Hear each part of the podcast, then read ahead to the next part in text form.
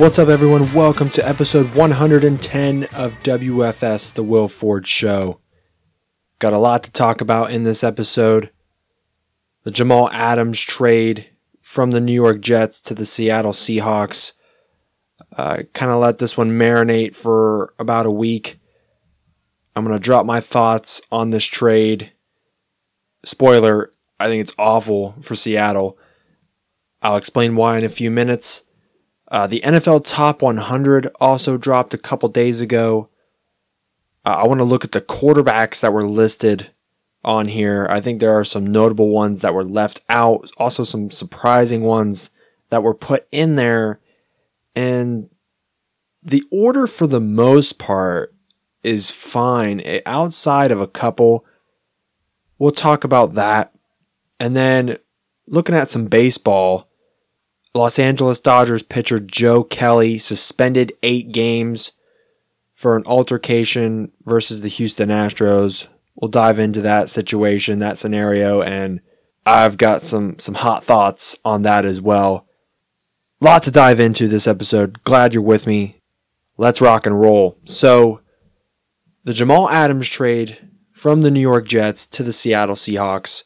New York gets two first round picks, a third round pick, and they get safety Bradley McDougald in exchange for Adams and then a uh, day three draft pick. So it could be a, a pick anywhere from round four through round seven. I'm not sure what that pick is, but it's a it's a day three draft pick, not that valuable and you're getting two first round picks, a third, and then McDougald.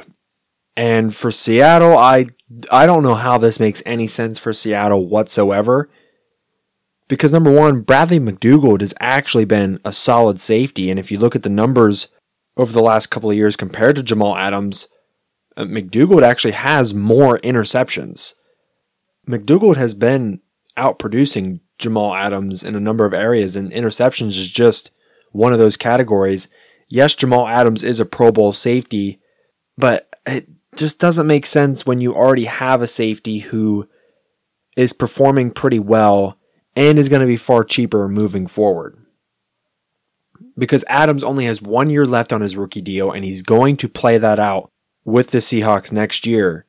But Jamal Adams is going to command record setting market money for the safety position. He's one of the better safeties in the league.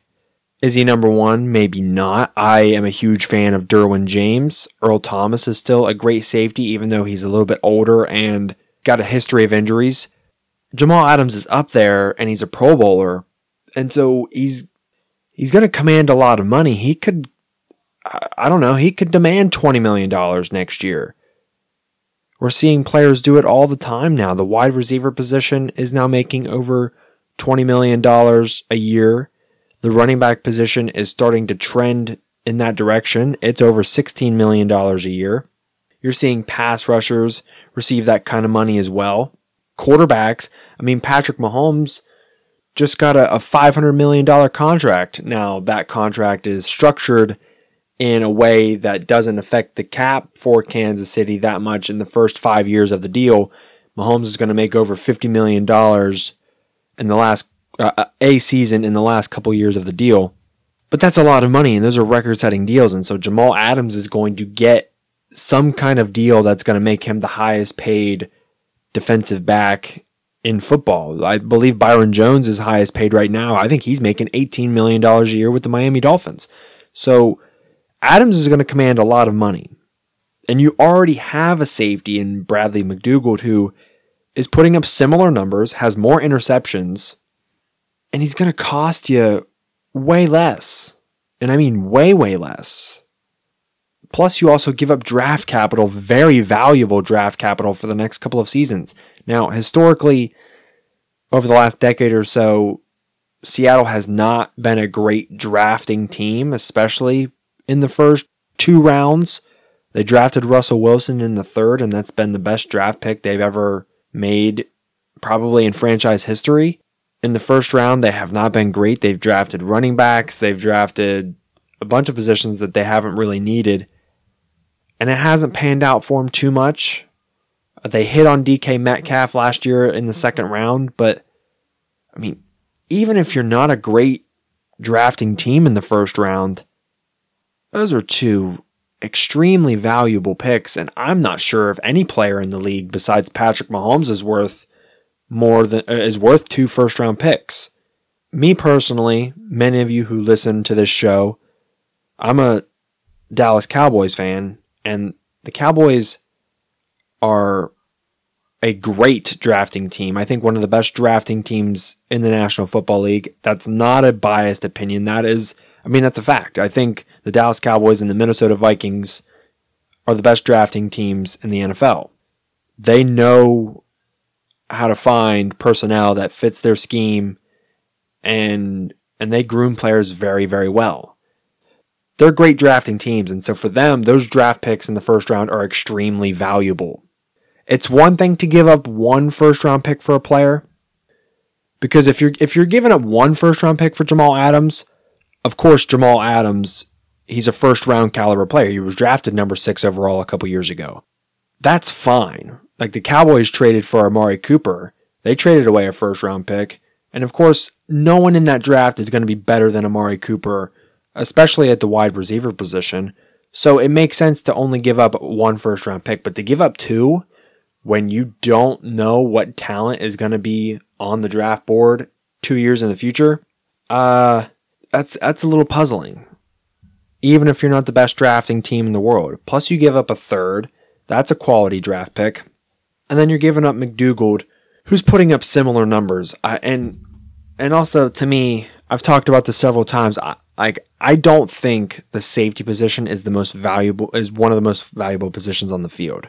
I've ranked the positions before. It's obviously quarterback number one. Then you need a strong offensive lineman, preferably a left tackle. Uh, if you have a right-handed quarterback, the only left-handed quarterback we have in the league now is Tua Tagovailoa. Uh, so you would need a strong right tackle to protect his blind side. But regardless, you get the point. You need a strong offensive lineman on one side of the offensive line. Uh, you need a wide receiver. This game has now shifted from a running league to a more pass heavy league. So you need a number one wide receiver that you can throw to and have a consistent connection with. You need a pass rusher. You need to be able to get to the quarterback. And then I think you need a lockdown corner too. And a couple other positions I would put in front of safety would be running back, linebacker, and when you count that out, you have quarterback one, offensive line two, receiver three, pass rusher four, corner five, running back six, linebacker seven. What is safety number eight? Even then, I'm not sure. To give up that haul for one player in a day three draft pick, to me, it does not make much sense. Like I, I just don't. I don't think anyone is worth more than one first round draft pick, and you traded away two plus a third plus a quality safety who is far cheaper. So now, if you look at it, Seattle is down two two first round draft picks, a third round pick. They're getting Jamal Adams, but now they're going to be out you know, anywhere from 15 to 20 million dollars for the next 5 or 6 years. And I guarantee that deal is not going to be structured like Patrick Mahomes's where it's all backloaded. The reason why Kansas City did that with Mahomes is so they could build a dynasty. They're able to bring back Chris Jones on the defensive line and they can they can maintain a championship level team for the next 5 or 6 years and then once that money starts to increase, Hopefully, you've got a you've got a, a couple Super Bowl rings by then, and then that's when you're paying Patrick Mahomes most of his money. But for Seattle, this makes absolutely no sense, and I'm just not. I'm not sure why they felt the need to do this. I know a couple other teams were looking at Jamal Adams. Dallas Cowboys have been looking at getting a safety for the last couple of years. They wanted Earl Thomas, couldn't get him. Uh, if you remember, Jerry Jones didn't want to give up a second round pick for Earl Thomas. So why would he want to give up two first rounders for another safety who is younger and maybe slightly better? Why would he want to do that? That just doesn't make sense. So for Seattle, I don't I don't know what they're doing. But the New York Jets are getting a steal because they're getting McDougald, who is just fine, a very good safety at a very good price. And those those draft picks, the Jets can use those as leverage to maybe bring in a star player at a position of need. They can use it to draft heavy on the offensive line or maybe get some weapons at wide receiver. I would argue offensive line probably more than wide receiver, just because Sam Darnold's got to be protected. And I mean, the Jets, with that draft capital, can start building something pretty solid in that organization. Whereas Seattle, they've set themselves back, I think. Yeah, you're getting Jamal Adams, but the cost is ridiculous. Absolutely ridiculous. Now, on to another rant. The NFL Top 100 dropped a couple days ago. I want to look at the quarterbacks because I'm just a little confused at why, number one, some of these quarterbacks are on this list and other ones aren't. And the order is just a little perplexing. So I guess we'll just go through the list in order of how these quarterbacks fall on the NFL Top 100. Uh, the number one quarterback and number one overall player on the NFL Top 100 is Lamar Jackson from Baltimore. I 100% don't agree with that. Yes, he was MVP, and that's probably why he was put as number one. Uh, this is a player voted poll. So he was MVP. I understand he he lit the league on fire this year, and not a lot of teams knew how to play him. But he's not the best quarterback in the league. Russell Wilson was number two on the list, and the number two and number two quarterback. Patrick Mahomes, number three, the number three quarterback on the list, number four overall. Drew Brees, number four quarterback, 12 overall. Tom Brady, number five quarterback, 14 overall. Aaron Rodgers, number six, 16 overall. Deshaun Watson, number 7, 20 overall. Jimmy Garoppolo, number 8, 43 overall. Dak Prescott, number 9, 46 overall. Kirk Cousins, number 10, 58 overall. Ryan Tannehill, number 11, 68 overall. Josh Allen, number 12, 87 overall. And Kyler Murray, number 13, 90 overall. So if you're listening to this, clearly quarterbacks 10 through 13 on here, you're scratching your head on that one. I, I, am. Lamar Jackson, we'll just go back to the top, is not number one. Patrick Mahomes is number one. I just was just talking about it. He's the only player in the league that's worth more than two first round draft picks. I don't know why he's not number one. I, I, guess people must have forgot that he won a Super Bowl this past year and also in his first full year as a starter threw for 5,000 yards and had 50 touchdown passes. This guy has only been in the league for three years, two years as a full starter. Also, another reminder, he won the Super Bowl after being previously injured earlier in the season with a dislocated knee.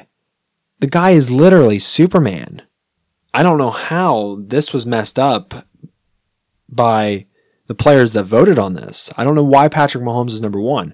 I do agree with Russell Wilson at number two. I think Russell Wilson is grossly underrated as a quarterback. What he does outside of the pocket, I think, is second to none in this league. Throwing on the run, he's the best quarterback, maybe ever.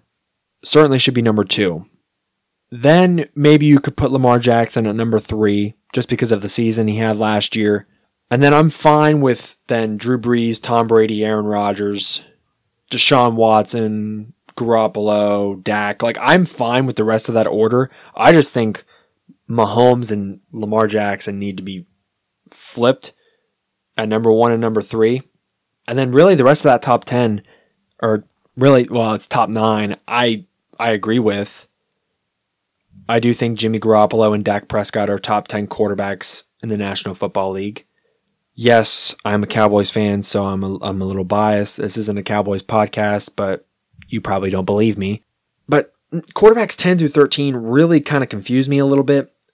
I love Ryan Tannehill just as much just as much as the next person. I think he's one of the great stories of the NFL, considering what he went through in Miami, all the injuries, comes back to Tennessee, and has a great year. But he's not the number 11 quarterback in the NFL. he's probably not in the top half of the league.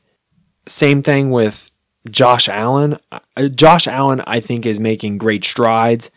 Made the playoffs this year. I think he can be something, but still lacks a lot of accuracy and consistency. Kyler Murray is young. I like Kyler, but there's just other quarterbacks that should be above those three. And the same thing with Kirk Cousins. I think Kirk Cousins is fine, not at three years, $84 million guaranteed, but he's okay. Doesn't win in big moments. He's not a he's not a gamer. I really think 10 through 13 could have been four different quarterbacks. Now, of course, we've got to exclude Ben Roethlisberger and Matt Stafford from this list because although they are top 15 quarterbacks, they were injured last year, so you kind of have to put asterisks by their name. Of course, they're not going to be on this list. But where is Matt Ryan? Where's Carson Wentz? Carson Wentz, I think, is probably number 10. And then you put Matt Ryan, Jared Goff, and then I would probably put Derek Carr at 13. And I know the Falcons were terrible last year. They weren't a great team. I don't know how Carson Wentz isn't on the list. I know he got hurt in the playoffs and he kind of is a walking injury. That's why I think he is kind of like that uh, borderline 10, probably number 10.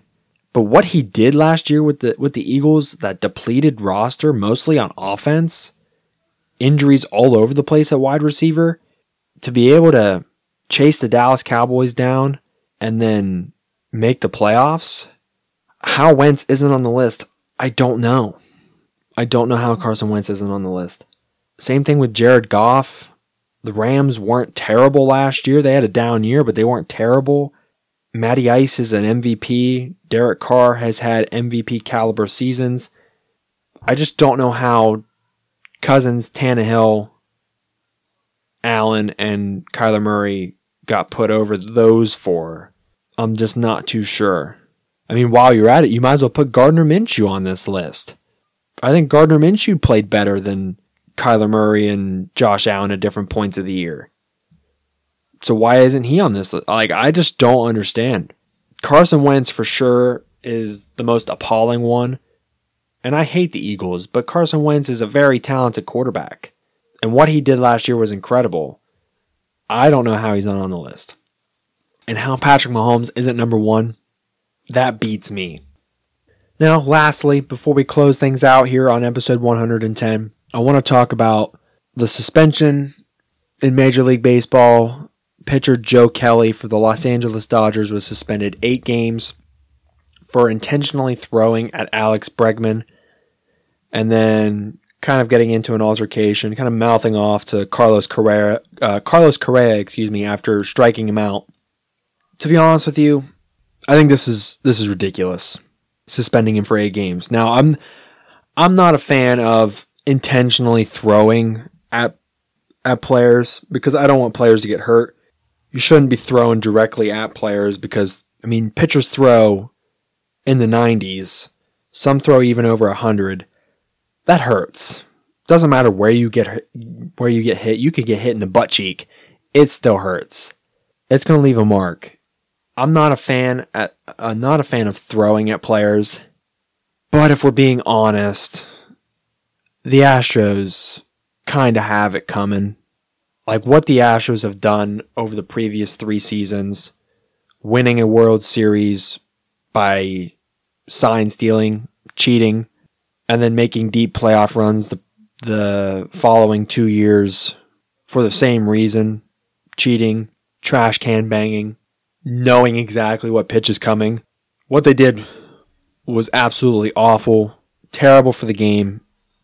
The MLB did not do nearly enough in disciplining these teams. Yes, they took away draft picks, they fired managers, but the, the players involved should have been suspended and none of them were. Like Altuve should have been suspended, Correa, Bregman.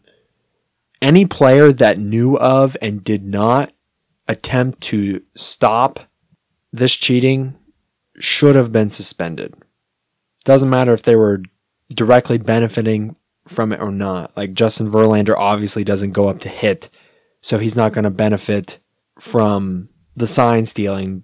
But the team succeeds as a result, so if he knows about it, I mean, everyone's got to be suspended. To me, this is worse than what Pete Rose did in his career, gambling on his own team and gambling on MLB games and gambling in general. Pete Rose is banned from the Hall of Fame for crying out loud. They won't let him back in. He's appealed many times. They won't let him back in. So in my opinion, I think I think every member of those Houston Astros teams from 2017 to 2019 should not be eligible for the Hall of Fame. If they're not going to be suspended, then their names cannot be immortalized in MLB history as Hall of Famers, as some of the best to ever play. Verlander can't be a Hall of Famer if he knew about it. Altuve can't be a Hall of Famer. Alex Bregman can't be a Hall of Famer. No one can be a Hall of Famer. Uh, Carlos Beltran, who became the new manager of the New York Mets before the start of this season, and then he was obviously let go by the Mets after this investigation had concluded. None of these players deserve to have their name immortalized. If Pete Rose can't be immortalized in the Hall of Fame, then these players don't deserve it. And to me, suspending Joe Kelly, like he is going to be serving more time and he's being disciplined longer than any of those players ever will. And that's disappointing. And also, like Joe Kelly's not the only pitcher that is intentionally thrown at these players. Like a pitcher from every team during spring training and the start of the season has thrown at one of these players and hit one. Sometimes on back to back at bats. Like now I understand probably the, the suspension came mostly from the mouthing off. And yeah, Joe Kelly ha- should he should have every right to say whatever he said as long as it wasn't demeaning to them as people. But like these guys cheated. They stole a ring from the Los Angeles Dodgers. I mean, come on. Joe, Ge- Joe Kelly should not have to serve a single game of that suspension if those players don't get any punishment. The Astros deserve to be humbled. And to me, Joe Kelly getting punished instead is just it's just wrong. That's just awful. That's enough of me ranting for a half an hour. Thanks for tuning in to episode 110. I posted videos on Twitter and Instagram asking you what kind of content you want to see on this podcast. What do you want to listen to?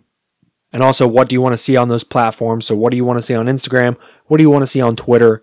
Let me know in the comments of this episode below. I'll also post the audio of this to YouTube. So, let me know in the comments on there as well. What do you want to see from me? Also, in general, what do you want to see on YouTube as well? I have a lot of ideas in my mind, but of course, working a handful of jobs, it's difficult for me to kind of sit down and really even do this sometimes. Just do the podcast, let alone flesh out and actually try new ideas for different kinds of content. So let me know what you want to see, what you want to hear. I'm very curious to know. I'm open to suggestions. I love talking about sports. That's what I want to do primarily. But if you want to see, for example, video game content, or you want to hear me talk about life, I'm only 20 years old, so I don't have a lot of life experience, but I know some people are interested in that kind of stuff. Shout out to Donnie Kearns, head coach of Buckeye Trail High School football. He wants me to talk about college football, college recruiting, uh, high school football, things like that. So anything, just let me know and I'll see what I can do for you. But thank you so much for tuning in to episode 110. We'll see you in episode 111. This is WFS, The Will Ford Show.